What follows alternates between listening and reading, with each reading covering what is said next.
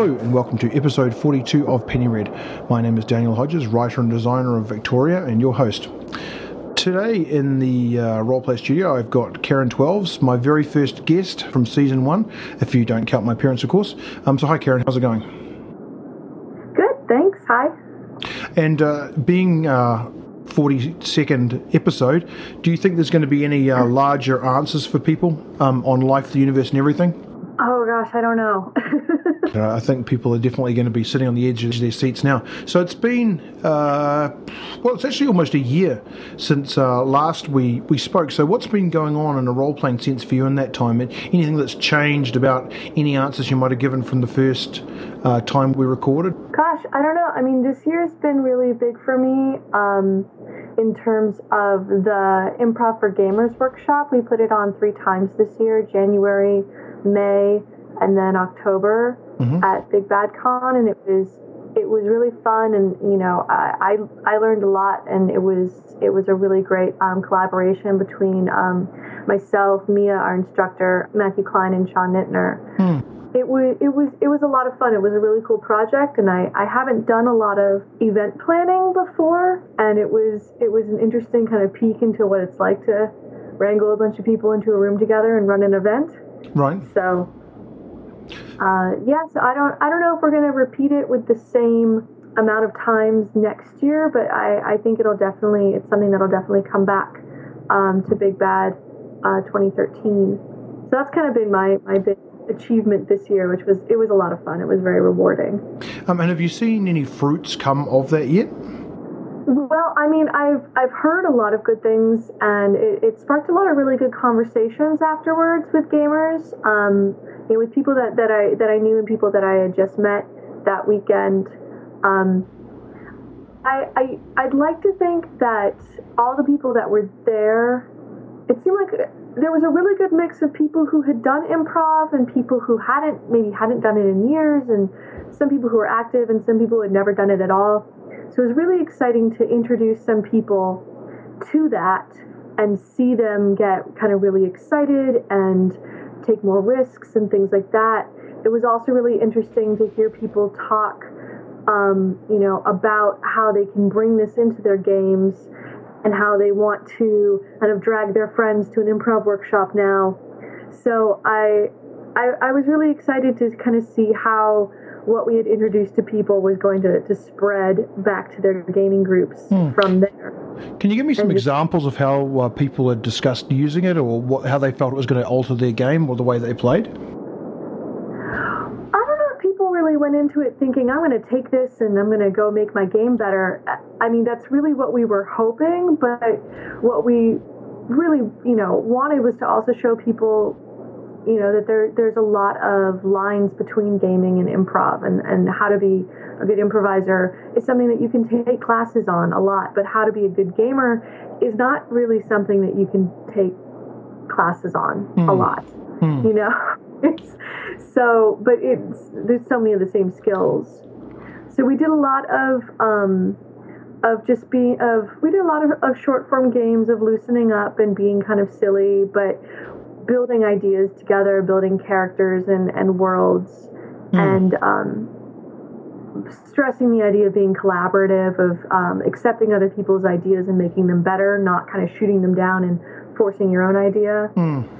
And by the end of it, we were doing scene work. You know, everyone was was jumping up and doing two or three minute scenes uh, with very little input, and and it was really amazing just to see everybody's creativity and everybody was so active and um, and engaged. Hmm. And so it was really cool to see people who had never done improv before come away really excited about improv. Hmm. And it was, like I said, it was interesting to see people who had done improv before to see it, it kind of translated into how it applies for gaming. Right. And um, the discussion that came up from that. Right. One of the things that uh, I discussed, I forget exactly who it was, was with perhaps it was the Jason Morningstar episode thirty-seven. Um, or I think it was 37. But uh, one of the things we were talking about is whether somebody coming to a game like, say, Fiasco or a, a GM-less uh, game, um, or a playerless game, as Sean likes to call it, um, is that it's often a little more difficult for somebody who's played very structured, turn-based sort of role-playing type, type, type, or role you know, role playing, role playing, role yeah. playing games, if you know what I mean, like strict delineation between GM and player, um, find it right. a little more difficult to take up uh, Fiasco, say, than somebody who hasn't done role playing at all before. Have you have you encountered that, or do you have any thoughts on that? Oh, for sure. I think if you're going to go into a, a, game like Fiasco, for instance, which we used um, as as a really good example for improving gaming. Um, you have to be very confident with with yourself and and trust the other players. You know you all have to work together to make some a, a really great idea um, follow through to fruition. So you have to be very accepting of everybody's everybody's ideas that they bring to the table. And so it's it's hard because you also something that you work a lot on in improv is not abusing people's trust. Is mm. not putting people in a compromising situation because of the, you know, you have to say yes rule. Like, haha, you have to say yes to whatever I offer you. So I'm going to endow your character with something that's going to be embarrassing to you. And it's going to be funny for me and funny for the people that are not you mm. uh, because we will all laugh at you being uncomfortable. What does that mean to you? That just say yes mean to you in terms of a game, and how might how that might translate to something that actually would happen in play? Well, it, it doesn't necessarily mean saying the word yes, but it means accepting that other person's idea um, and and not shooting down their idea. And so the, the improv rule of yes and means I accept your idea and I'm going to build off of it. Hmm and and I'm going to add to it, and um, I'm going to be really excited about this this gift that you've given me. Right. Um, and I'm going to bounce an idea back to you, and you're going to take that idea, and you know, together we're going to build something. Hmm. And how does that? Uh, just trying to think about a, a concrete example now. Um, because the, in Fiasco you've got a choice to establish or resolve, um, how did you find that doing the improv workshop and, and using this, this idea of sort of trying to help people learn, I guess, how to be gracious role players and to how to put the story above uh, their own sort of goals they might have for their story. Like, how do they uh, go together for you and when teaching people? Funny because fiasco is this give and take of control. If you say, "Well, I'm going to establish the scene," you don't get the choice of the outcome. But if you say, "Well, I want the choice of the outcome," then you don't get to say where the scene starts. Hmm. So. I've, I've, I've seen players who are kind of new to fiasco or you know new to that type of give and take of um, you know your control over your outcome and and kind of want both. They they're like I, I want to set it up and say how it happens, and so they'll kind of be in the conversation for both of those things. Right. And have a level of trust of like, okay, you can set up wherever you want to go, and we're going to decide something that's good for the story, and we all want everybody to be on the same page with it, or we're going to set up a scene for you that's not putting you in a ridiculous situation. That's not, in, you know, pimping you out or, or, or, putting you out in some way that's going to make you feel uncomfortable. Hmm. Um, so so there, there's a level of trust in that sense of being able to work with the people around you. It, it's highlighting your character, but it's not your scene. It's not you telling everybody what happens and how it is resolved. Right, and that I guess um, it would probably be accurate to say if you find you're playing with people um, that are not prepared to, to do that, and I don't mean like they're not prepared to you know relinquish their control, but are putting you in one of those um, odious sort of situations for your character, then um, maybe they're not the people you should be role playing with anyway, right? Like that game requires that trust, and you would before you would embark on such a thing, you'd need that, right? It does. I I think you need to be comfortable um, calling people on that very quickly but politely. Mm. You know, I I sat down, at, you know, for for a fiasco game with some people that I'd never met before, and I think the very first scene they were talking about um, to because to, to they were talking about date raping my character about basically slipping or something in her drink so that she didn't know that it wasn't her husband who mm. impregnated her and god eh, but here's the thing you know First I didn't scene. have anything against people they weren't they weren't people it's just this weird idea that came out and we all kind of sat there for a second we were like ew, no, no, let's not, not, let's not do that. And we all agreed, oh God, no, that's that's a horrible idea. So we backtracked. Mm. Um, it was really important to jump on that really quick and not say, how dare you, you really gross person, mm. but just that's not a, a great idea. Mm. Um, you know, that's not the best idea. Let's think of a better idea. So it's hard because there's the, you know, there's the yes and you have to accept people's mm. ideas, but there's the trust that no one's going to throw out an idea that makes you uncomfortable. Mm. So you hmm. have to be okay policing yourselves as a group and, mm. and also being comfortable saying, okay, you're right, that's not going to work for everybody. Let's pick something else. Right. Right. And one of the things that I was was thinking about, it goes a little bit along those same those same lines. Um, and in preparation for for an interview that I'm I'm hoping to get into in a, in a couple of weeks, um, it struck me that while there's a continuum. Um, between, or sorry, a spectrum, I should say, between really tactical games and really uh, sort mm-hmm. of free form games, it struck me that there's actually a second axis, and this sort of goes a little bit to what I talked about with a number of guests before, which is, you know, what it is that you want to get out of a game. Like some games deliberately set out to plumb emotional depths, you know, like to, to, to get at emotions, and some games, um, sort of if that comes up, then it comes up, but that's not the the purpose of the of the game. Uh, do you see that as something that exists, or is that just purely something that a player brings to a game? Has to come in knowing what type of game they're playing and where they're they're pushing for. And I mean, if if you know the um, you know if you know the system, then you normally know what type of game you're going for. Now, I just started a um, Dungeon Crawl Classics, the RPG game, mm-hmm. which is is strictly like we're going through a dungeon and we're killing stuff and we're we have just ridiculous roll tables of, of like if you if you roll poorly then you don't do much if you roll well you you might like cause a small crater in that dungeon with like your awesome powers there's mm. no character development in that game but we all know that going in and i i have a lot of fun playing it um just for that kind of beer and pretzels kind of feel mm. um, i mm. love the people that I play with and and it's you know that's a lot of fun if you're going into uh you know, a more what people you know would call an, an indie game, um, then you're probably going to go for more player versus player, emotional driven conflict mm. as opposed to someone's attacking you conflict. Right, right. So um, you mentioned uh, indie games, and that's uh, one of the questions I wanted to to ask you, which is, what's your definition of an indie game? Um, I, I think it's narrative goals instead of building experience goals. Right. You know, oftentimes in indie games, players work towards, you know, they work towards creating a story rather than getting cool stuff. Um, and lots of times they work towards creating conflict instead of avoiding it. Mm-hmm. You know, uh, instead of defeating it, they, you know, you work to kind of create a really juicy conflict and then play that conflict out and see what happens.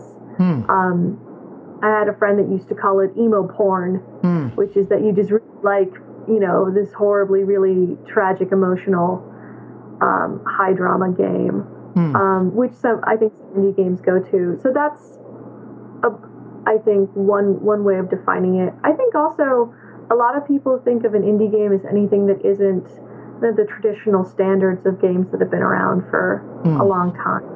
Right. Yeah, I would like to investigate that further because that's actually quite a, uh, an interesting idea.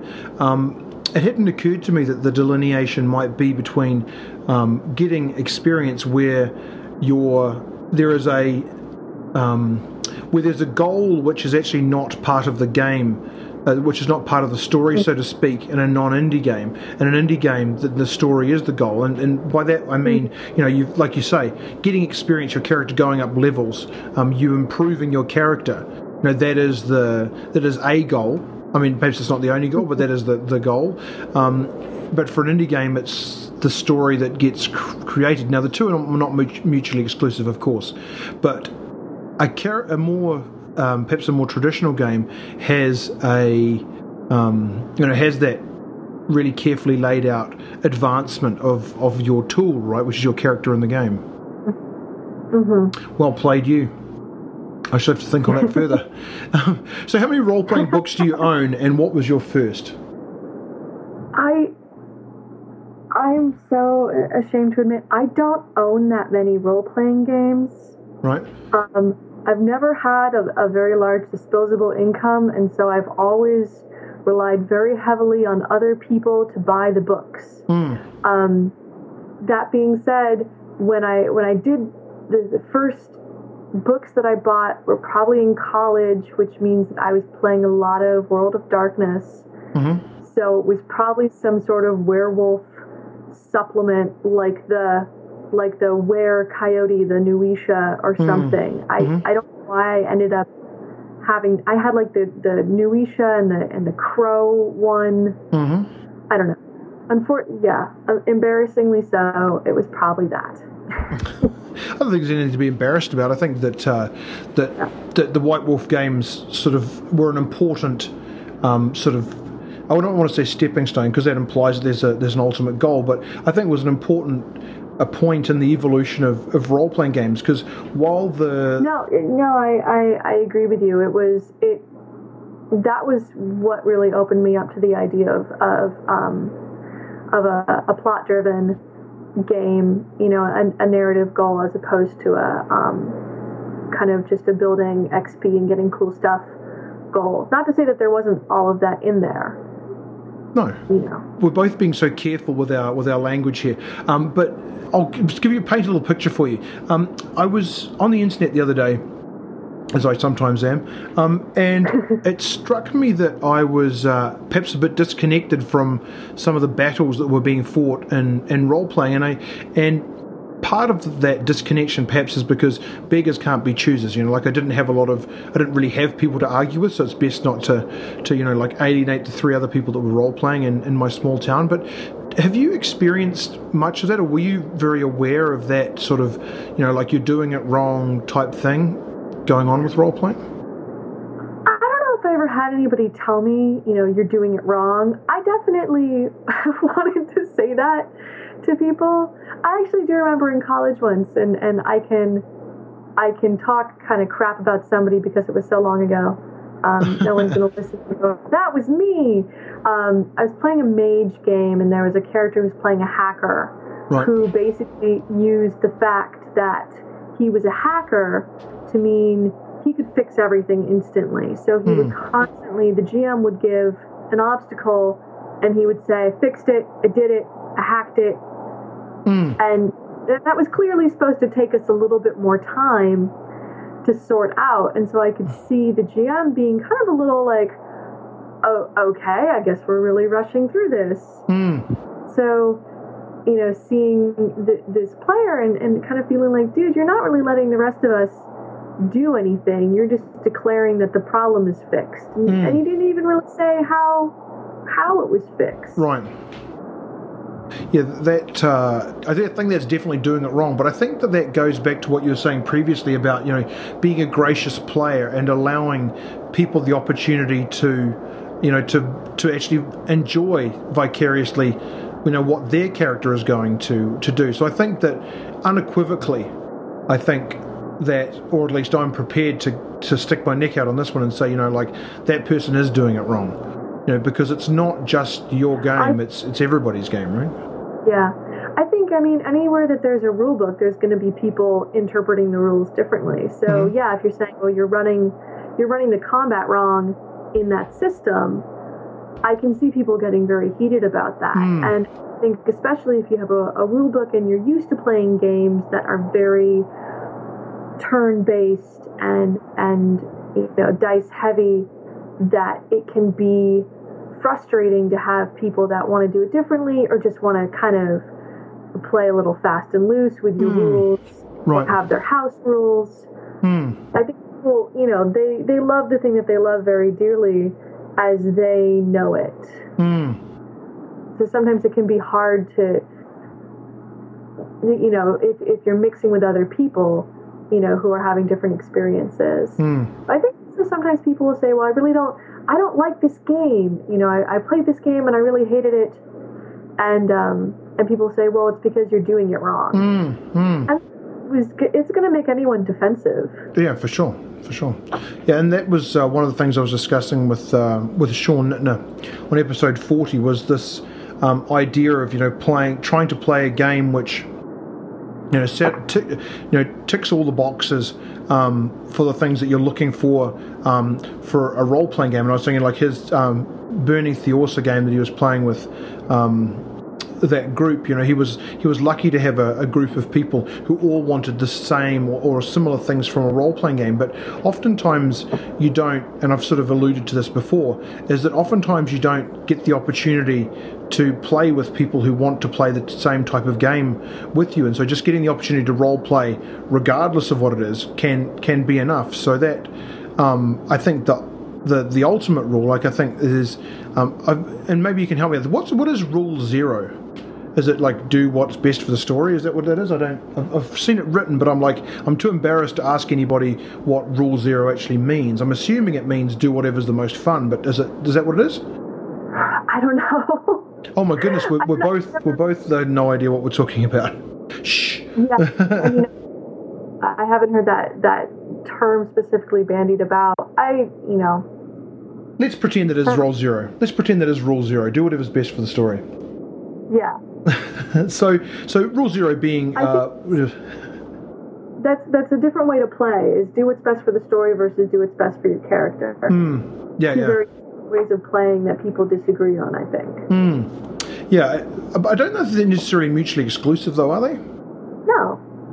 But no, not at all. It's nice when they overlap, but but yeah. So that idea of um, you know being sure that I mean it's it's just like being a good host, right? Like if you, you want to make sure that everybody's having a having a good time, and if you're doing stuff with your character, like just say for example, you're hacking everything in sight, and it's and that's the end of it, then you know you're not really giving other people the opportunity to have fun, right? Right. Yeah. Alrighty. So, um, if you could only play one more game now, you can decide whether that means you're about to be executed or whether people are going to forget what role playing is. But if you could only play one more role playing game, uh, what would you play? Oh gosh, I don't know. Um, I think if I could, if I could replay a game, like if I could live through a game that I played once before, I I know what my answer would be. I mean, I, I think I'd probably have to, just because I'm really enjoying it right now um, and I want Jason Morningstar to like me, I'll say Fiasco.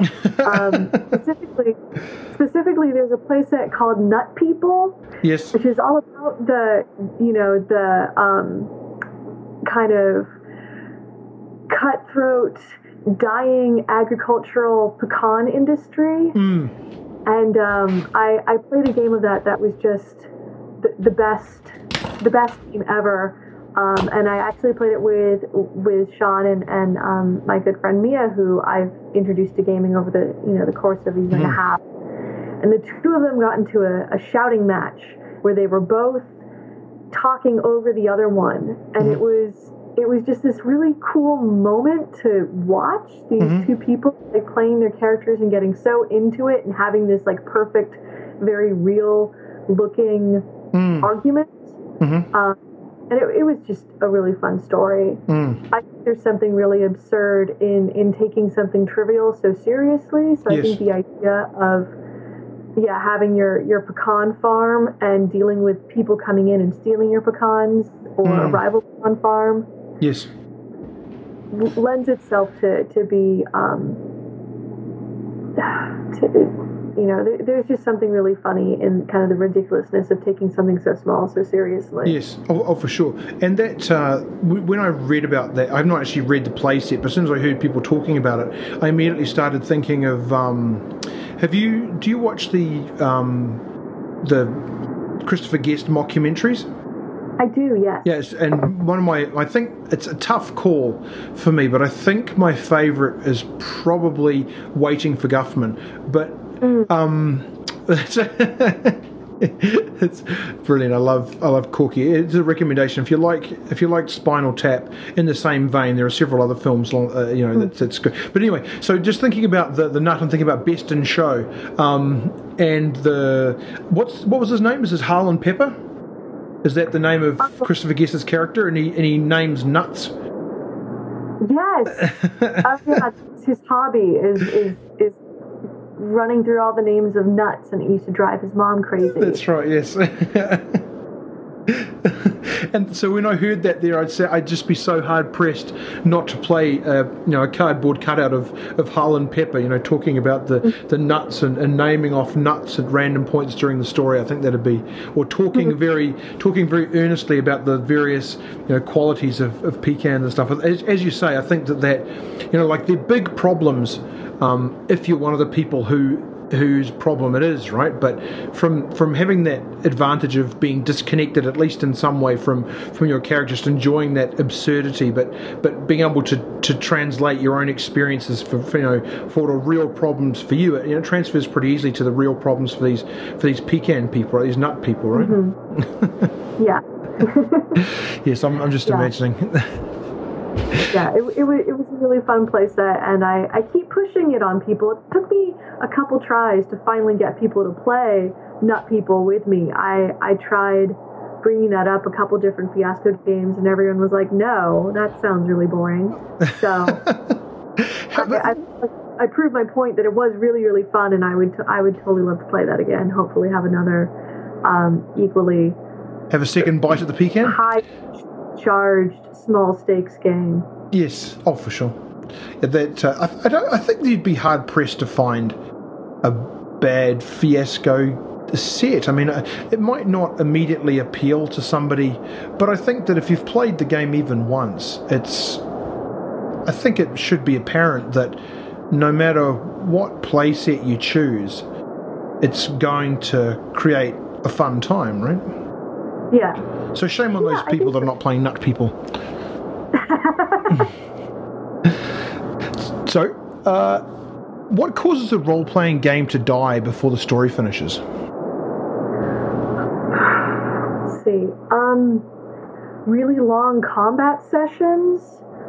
I, I was in a con game once that went about 20 to 30 minutes over mm-hmm. because the final combat scene was still playing out, mm. and the and the GM still you know had all of of his um, you know adversaries rolling separately, and oh nice. it just kept forever was dragging on, and I was like, I'm you know really hungry. My blood sugar is getting low. I'm getting very cranky now. I want to leave. Mm. Um, so that actually didn't die before the story finished. It, it just wouldn't die. It, it should have died. it should have died long ago.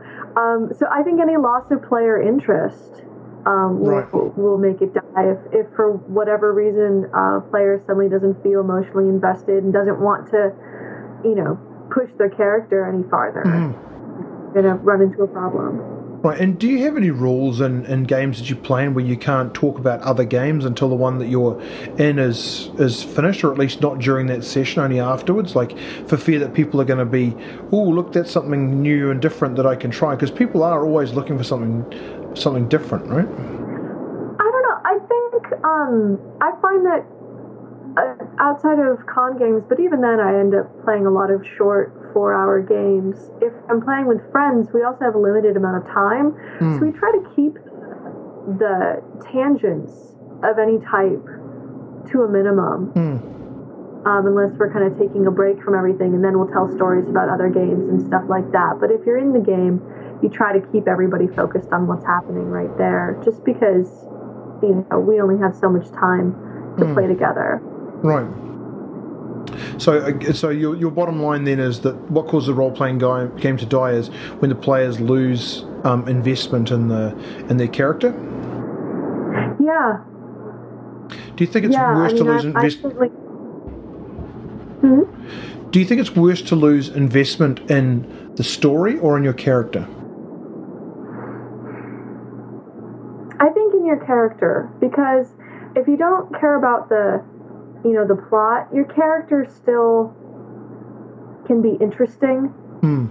I don't know. It's it's so hard because they're so you know connected. Mm. But if you don't care about your character, if you don't care if your character lives or dies, or succeeds or fails, and you can't, you don't care about um, their contribution to the story, then you have really no reason to say anything to declare Mm. any actions. If you're like, well, whatever. Yes, yep, for sure. So, talking about con games and you know what makes a bad con game, what uh, what for you makes a great con game? Uh, what makes a great con game? Mm. Well, this is something I've been talking with people a lot about this year. I don't know why, you know, the conversation came up, but it's having even even if you're playing a con game where you make the characters at the table, you need to have a very strong frame for Hmm. why everybody is more or less a team. You know, I'm I'm always really drawn to the um, the heist games and the detective games and things like that because well, one, they're normally, anyways, going to be pre-gen characters for a con game, so we don't, you know, potentially waste time. 'cause sometimes it can drag out, or, Mhm. or you know, and spend more time on chargen. Hmm. But um, you have a reason already why not only how you know each other and if you care about each other and why you're in the same room together, but like why you're all moving towards the same thing. Right. Uh, so I, I find that some games that you make the characters at the table, you can end up kind of being at a disadvantage because you've either haven't linked everybody together strong enough or you all start kind of in different corners. You know, you all start Hmm. going off in different directions. Right. So if you have the um, the the kind of play and find out uh, method of running your game, but you don't have a solid beginning, the characters are just gonna all go in different directions, and you're gonna play and find out everybody's turn individually Right. with very little character interaction because they're just gonna go off and interact with NPCs and do their Hmm. own. Yeah, that that's really a tough um, for me at least. When I sit down to a con game, if I'm making a character as part of that con game, um, including everything that they're doing and sort of most of the things that they are, then that's a really tough sell for me because I'm like, you know what, I don't really care what character it is that I'm playing in terms of what their skills are and so forth. I wanted to get to this this cool story that you want to that you want to tell, and I'm prepared to go along with, you know, like if you've got a reasonable reason for the characters to be together, I'm not going to push against that because I'm not trying to explore the nature of that relationship. You know, like like you say, I'm drawn to those sort of detective games or heist games or something like that because you've got a reasonable reason for being together and there's a story about to happen.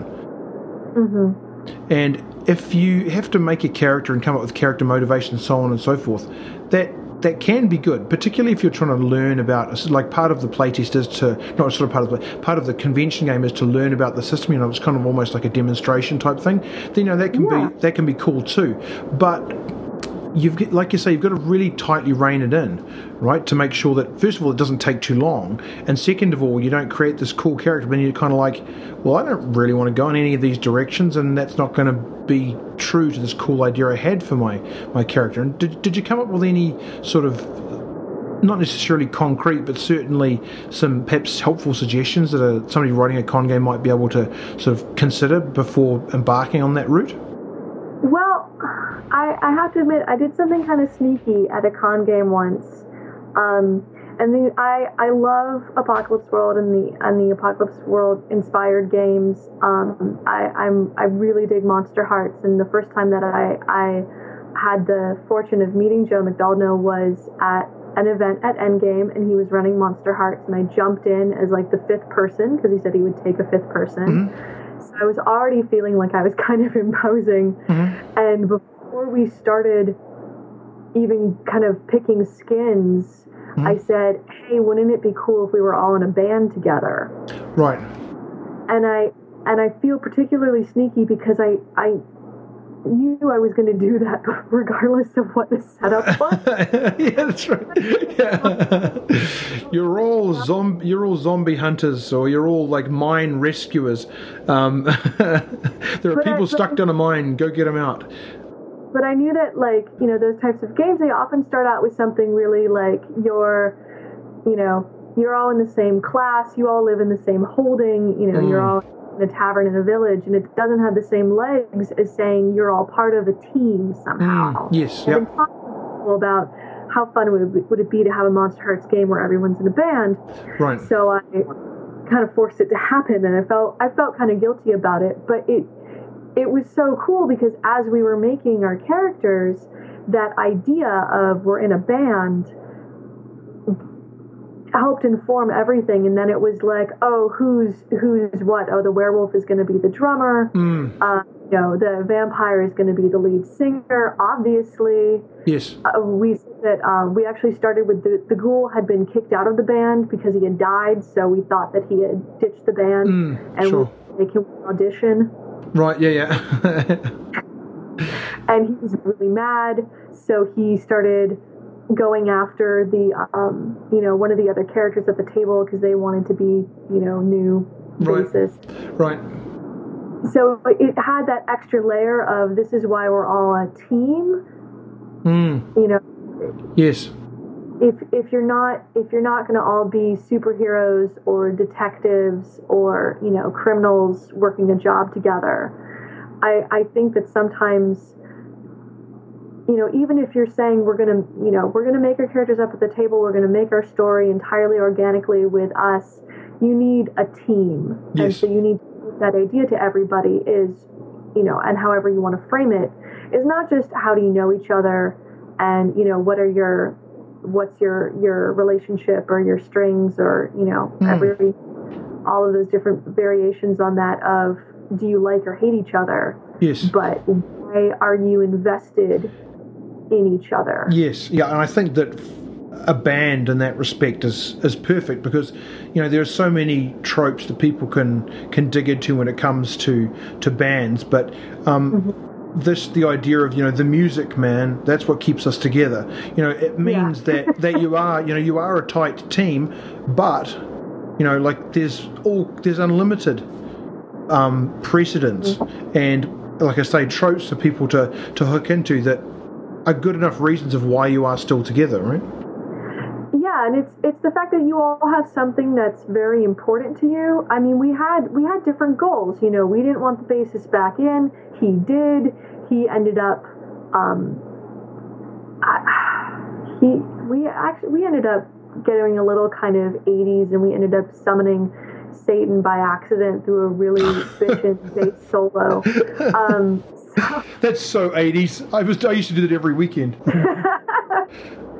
um, but it was it, it, it was really great because it gave us all um, a reason why why this one thing was important and it was important for different reasons and we disagreed and we right. fought which gets that good indie game flavor of player versus player conflict right it wasn't like we were all like we all have to be heroes and save the day you know, if you're playing, you know, a band of superheroes. Mm-hmm. Um, but it's still a reason why we were all invested in what the other person was doing. Right. Okay, well, talking about dead people, um, if you could role play with four people, living or dead, um, who would it be and why? And you can't choose deceased families so that you can see them again, um, and you can't choose game designers, and you also can't choose people that you role play with right now because obviously those are the people you'd want to role play with the most. So, four people that don't fit any of those criteria. Oh gosh, you know I've I've had a lot of fun in the last two years introducing improvisers to role play gaming. Right. Um, and I've I've successfully um, you know, brought two very talented improvisers over to, to gaming that they're doing it, you know, regularly. And mm-hmm. I, I see them at the conventions and stuff. And so that's really awesome. So, you know, in this case, they were my friends. I knew that they were cool people. But mm. being able to introduce people to gaming who I know are really going to like it and be good at it. So, what about Michelangelo? sure, Michelangelo. And why would you choose Michelangelo? It's such a strange choice, Karen. Any sort of famous actor, you know, and introducing them to gaming.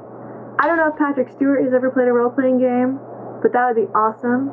Right. Also, I just watched all of Star Trek Next Generation, so I really can't stop thinking about Patrick Stewart. Who can? so, um, so yeah, so I think any any really great actors would be a lot of fun to introduce to gaming for the first time. Okay, so Lindsay Lohan. Sure, she's she's up there with the greats. Uh, She can stay sober through the whole game. That would be the the, and, and not not make up with people's dice and things like that at the end of the session. um. Oh gosh, well, it's Kevin Spacey. He would be insane. What about Gary Oldman? Too insane. So, what you're basically saying is, you your most enjoyable experience would be to introduce actors to it, um, but then have them actually enjoy the experience and want to go on doing it. Yeah. Yeah. All right. Well, how that's that's very good of you. You're, you're thinking about the, the the health of the hobby in general rather than Well, for your own so- selfish gain. Also, I think if you're playing a narrative game and you're playing it with some really um, talented actors and, or, and talented improvisers, it's going to be a really fun game. I mean, playing with any any of the people who have um, been part of the Upright Citizens Brigade. I mean, playing with like Amy Poehler would be so cool. So, why Amy Poehler? Um, because she's very, she's a very talented um, actor, and she, you know, came out of improv training. So I think that making a story up on the spot, as you would in gaming, would be super easy for her. And I think it would just be a really fun experience to be able to be in a game with her. Right. I, I think that the hard thing about saying, oh, like a famous actor is that doesn't always mean that they're, that um, they're going to be a good improviser. You know, if you look at the script and solely a script, you can actually be pretty nervous working off script. So you've got concerns about the acting chops of, or the improv chops of some of the uh, some famous actors. Then Yeah, maybe. they've got to, have got to up their game if they're going to get into a role playing game with you. Then yeah. fair enough. Fair enough. So, if hell exists, um, and you're sent there condemned to play a certain style of game for all eternity, what would it be and why? This doesn't mean I don't want to play Dungeons and Dragons. I mean, like, what what would the game be like? But I, I think I sort of know your answer to this. But I'm going to ask a second part of it anyway. So, so what would the game be like? I mean, anything that takes away my agency Okay, and my sure. ability to affect my character, Okay. Which is different than I think the give and take in like Fiasco that I talked about earlier about either you set up or you resolve, but not being able to do either of those things. Uh, basically, kind of sitting there and, and being told when to roll, and even if you're even if you win, you know you, you don't quite win because the GM's gonna make you you know make such a large concession that it, your victory doesn't even matter anymore. Uh, that would greatly upset me Right. And, and if I felt couldn't if I if I didn't have any um, agency over my character. right. And so, who would you be playing with? That guy from college who was a hack. Um, all right. So we talked about uh, villains last time. Who's your favorite hero and why? Uh, like favorite hero in in a story. Yeah, yeah, like fictional fictional hero, and, and really what I'd like to know is, you know, what is it that a hero embodies which you find particularly compelling, or what is it about that hero, um, that hero's character that you find compelling?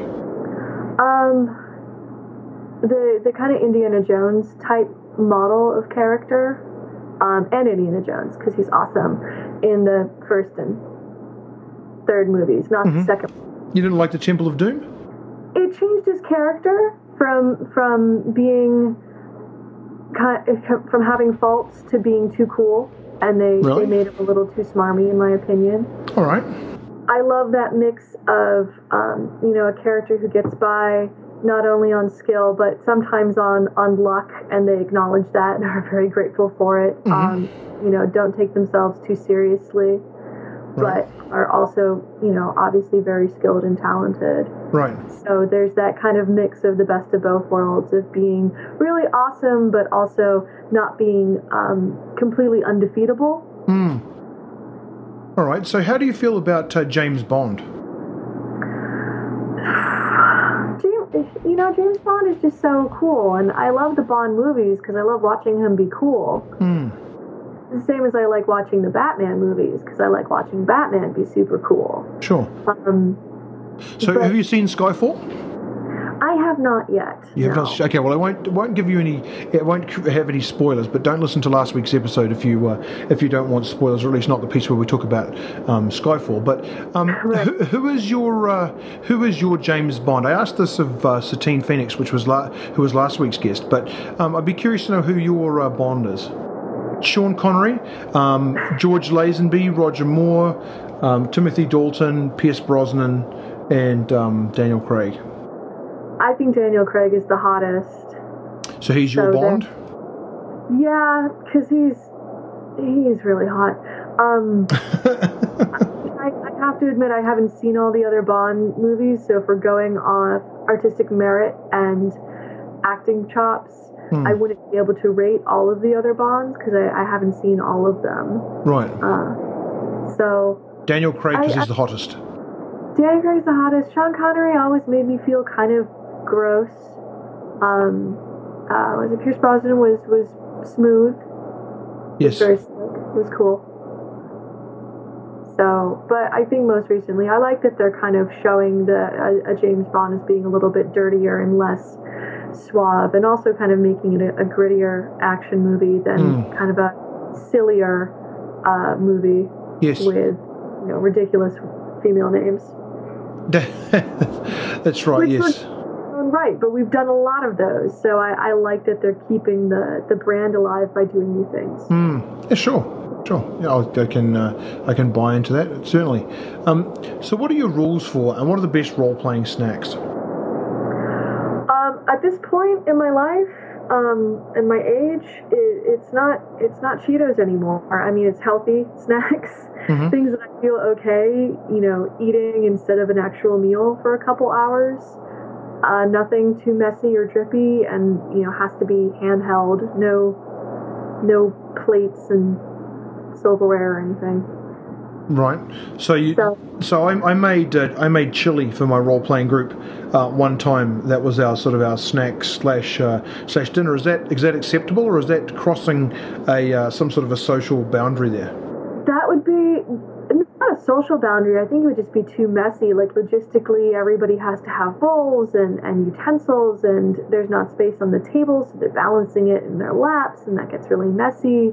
Um, I tend to have a lot of fresh vegetables, uh, carrots and, and broccoli and hummus and um, pretzel sticks and things like that Mm. things that are, are easy to um, grab for across the table. You don't have to clear little space in front of your character sheet to have a plate. Oh, goodness me! I think this is another this is another um, manifestation of my disconnection from from what people do when they're role playing because it's become apparent to me that eating like uh, Maynard's wine gums and chocolate covered pretzels and uh, chocolate almonds and and things like that in large quantities is actually unusual rather than usual Yeah. for uh, for role. Oh, that's that's a disturbing trend.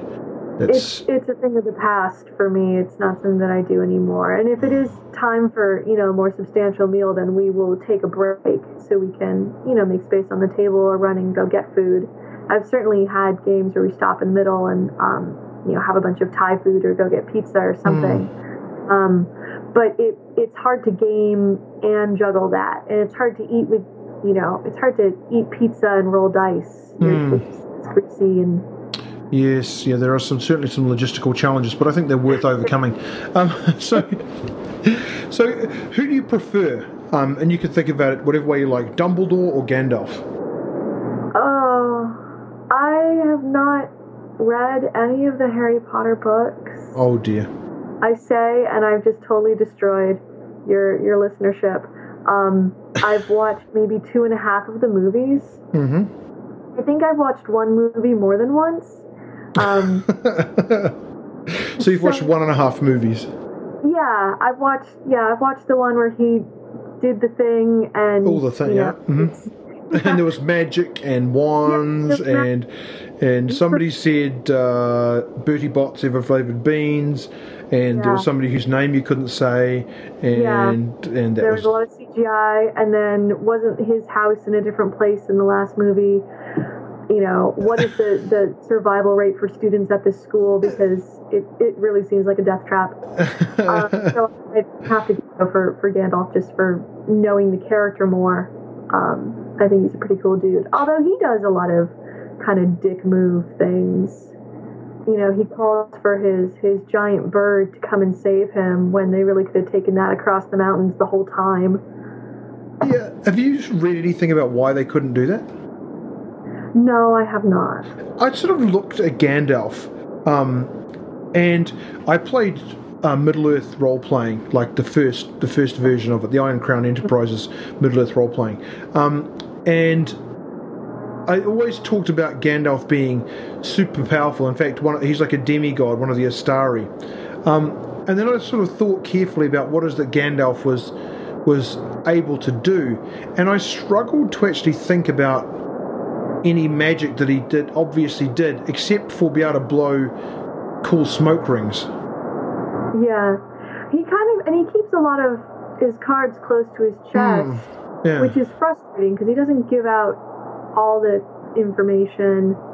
He kind of comes in and saves the day at the last minute. Mm. So he's not reliable. But I don't think that Dumbledore is either because, you know, all those professors seem to know what was going on and that someone was trying to kill Harry, but they pretty much had a had a very well, let's just sit back and see what happens and see if he if he can survive. you know, they seem to always come in at the end and be like, "Oh yeah, no, we knew what was going on. We just wanted to see how you would handle it, Harry." All right, so Harry Potter or Luke Skywalker? You're not about to say you haven't seen the Star Wars films as well, have you? of course, I've seen. I've I've seen the three that matter. All right. Um, so, which one do I like more? Which one would I want to see in more movies? Uh, well, no, I mean, which one do you like the best? Like, who's of those ones? Which is your favourite character? You can say which one's going to win in a fight if you like, but maybe difficult to reconcile those two uh, mythoses.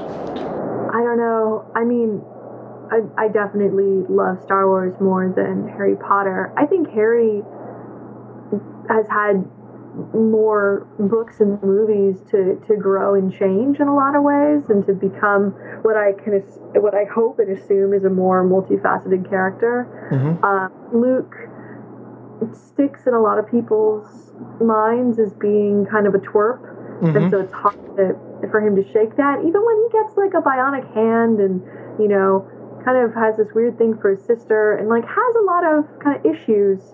Uh, it's still always hard. I think it's the haircut. You know, it, Mm. it's hard to not think of him as a twerp. Yeah, that's a good word actually for uh, for a Luke Skywalker. Yeah, I agree with you that he sort of gets a little bit more. Um, he gets sort of cooler in Return of the Jedi because he wears black for for a kickoff, right? That's the first. Yeah. That's the first cool thing that he does. Um, and yeah, yeah, it's just yeah that hair. I mean, that he, he retains that haircut. Um, yeah, yeah. It's like he gets cool, but then he, he you know he pulls back the the hood and you're like, oh, it's it's that same twerp. yeah. he doesn't have a cool haircut, so it's just not working. Mean, yeah. Well, staying on the Star Wars track then, um, because you appear to know something about that, um, is is who do you prefer, um, Harrison Ford as Han Solo or as Indiana Jones? Oh no. Oh no. Um. Indiana Jones. Why? Well, it's later in his career. I think he owns the character a little bit more. Han is perpetually smirky. Um, he is, you know, it does annoy me that he is kind of that that Rhett Butler. I'm going to come in and win your love because I'm a jerk to you Mm. way of of being. So that always it, it irks me when I read that in, in stories. You know, it irks me when any romance is suddenly like, he was so mean to me, I have to have him. Uh, you know, that keeps them together is arguing, and then the arguing turns to passion. And you're like, ah, hmm, not always, Yeah, not not always healthy passion. So Sure, sure. I, I'll agree with you there, but I mean that certainly does resonate, doesn't it? I mean, it seems to be the, the one of the stereotypes is you know like why is that girl doing with that guy who's a who's an asshole? Yeah, yeah. So why do we perpetuate that in in books and movies by showing that as as an option for for women, and sometimes the more exciting option? But that doesn't jive against the, the character of Leia, though, does it? No, I mean, she's she she starts strong and she ends strong. I don't think she ever. I'm pretty sure she would have been fine on her own the whole time. Hmm. Yeah, I don't think she. I don't think she needs Han Solo. I think that she's definitely a, you know, like is definitely a match for him, um, Mm. in terms of um, the relationship. But does does Han does he redeem himself? Well, he he by the end he he buys in, you know, to to the big issue. You know, he's not just in it for himself. He buys in for the the greater good, and you know, puts his neck out on the line for other people. You know, so you see that that character arc. Hmm. Um, so yeah, I mean, he changes at the end and and becomes a, a you know a hero rather than kind of just a self-serving kind of smirky guy. Hmm. So how do you feel about the "I love you, I know" a line exchange then? Oh, that's such a dick move. I yeah. I mean, it's it's it's hilarious in the movie, but it's a dick move. The only way the only way people could get away with it, away with saying something like that in a real relationship, is if you were both Star Wars fans. I just think they're such a good match for each other. It's almost like they can, it's like continuously jockeying for who's the alpha for the Right, for the for the two of them. And you know, like I think that even in the even in the face of you know, like well, I mean, I don't know how much Han Solo knows about being frozen in carbonite, but you know, like of possible death, I suppose. Um, like, yeah, I don't know. I, I don't, I don't know if I see it quite the same way. I think that if I was projecting myself into that situation, I think I would. I don't think I would like that line being delivered to me, but for those two, you know, like that, that whole constant sparring, tension type thing for me, uh, yeah, I didn't quite see it as being a as being a dick move. But um, anyway, maybe we're not going to agree on that. Okay, so who's your favourite then out of um, Arwen or Princess Leia? Leia. Leia because because she could be all right on her own, you Hmm. know, and, and she's she's attracted to to Han, but they join kind of as equal partners in in you know this sparring that they're doing with each other. You know, you don't really feel like one kind of concedes to the other or one, um, you know, is is their strength and and you know independence is lessened somehow. Hmm. Um, it, it frustrates me a lot in in I, I've just read some really bad books recently that have, have really pissed me off with strong, independent female protagonists who are doing their own thing and are really smart. And, um, you know, the one thing missing in their life is the one thing that they don't need, which is a man, until Mm. they meet a man. And he's kind of a jerk. And suddenly she needs him and she's willing to give up everything to, to be with him and she doesn't care about the things she cared about before. And it it's it's really yucky to read. Yeah, but I mean, you must have known that about Fifty Shades of Grey before you started reading the series, though. so yeah, so so to go back to um, to your question, I think I think Leia, you know, she stays strong the whole time through. Yes. Um, and and she's she's you know feisty in a way that I think Arwen is a little too um, fantasy, ethereal, Hmm. not down Well, to she, earth. she's an alpha after all, right? I mean, those they should be treated with nothing but disdain anyway. Um, so is is Princess Leia actually still a princess? I don't know. Yeah, I mean, if your planet blows up, are you still a princess of it? That's hard to say. I know that's like if a tree falls in the in the forest, nobody's there to hear it. Doesn't make a sound. I guess it kind of depends on if, if people still care about that that title. You know what? You know, it's like why are we so invested in in in, what- in the royal family and what they're up to? you got me there. I have I have no I have no answer. So, if you could be a mermaid or a centaur, which would you choose? Uh, it's, it's um, you know I used to be in a in an improv group that sadly uh, we dissolved because we all went in different directions, and we were called Fifty Centaurs. Oh, nice. And uh, yeah, our um, our picture you know, for our group was was um, the torso of 50 Cent on a horse. Nice. Uh, so I, I, feel an affinity towards centaurs. Uh, and, you know, they can go land and sea because horses can swim, they, I think. Sure, okay. the sea in Poseidon, like, here, have some horses. Sure. Um, yeah, I'd probably go for that do, do you improvise, you know, like uh, videos to some of the song, 50 Cent songs that didn't have their own mm-hmm. videos at all? We we did not. No, we didn't carry the um, the pun much farther than that. Right. Um, actually, we we kind of we lost enough of the original members that we decided to rename ourselves with all of our new members, and we changed it to uh, 60 Minotaurs, which was very clever. And we had the uh, the 60 minute uh, time watch timer with a, a bull's head as our logo, and we all thought that was very clever as well. Nice, nice. Okay, so if you had one uh, role playing related wish, what would it be? You know, it'd be nice to just live in a perfect world where our hobby had everybody on the same maturity level. I think things have gotten so kind of politically and emotionally charged with just all of the uh, growing awareness of um, harassment and creeps at conventions, the way people slam on gamer girls, the the discussions of you know there are game designers who are women, there actually are a lot of them um, that we shouldn't even be having. It would just be nice if we were all on the same maturity level. It, it feels sometimes like it's almost a little bit too hot a topic to talk about because you're afraid who you're going to upset you know, if you're going to say the wrong thing and end up um, kind of getting on on one side or another of an argument that you're not necessarily comfortable being entirely on one side or the other. Ladies and gentlemen, Karen Twelves. That's it for episode 42 of Penny Red. For any questions or comments arising from the show, daniel at hazardgaming.com. And until next week, keep talking the walk.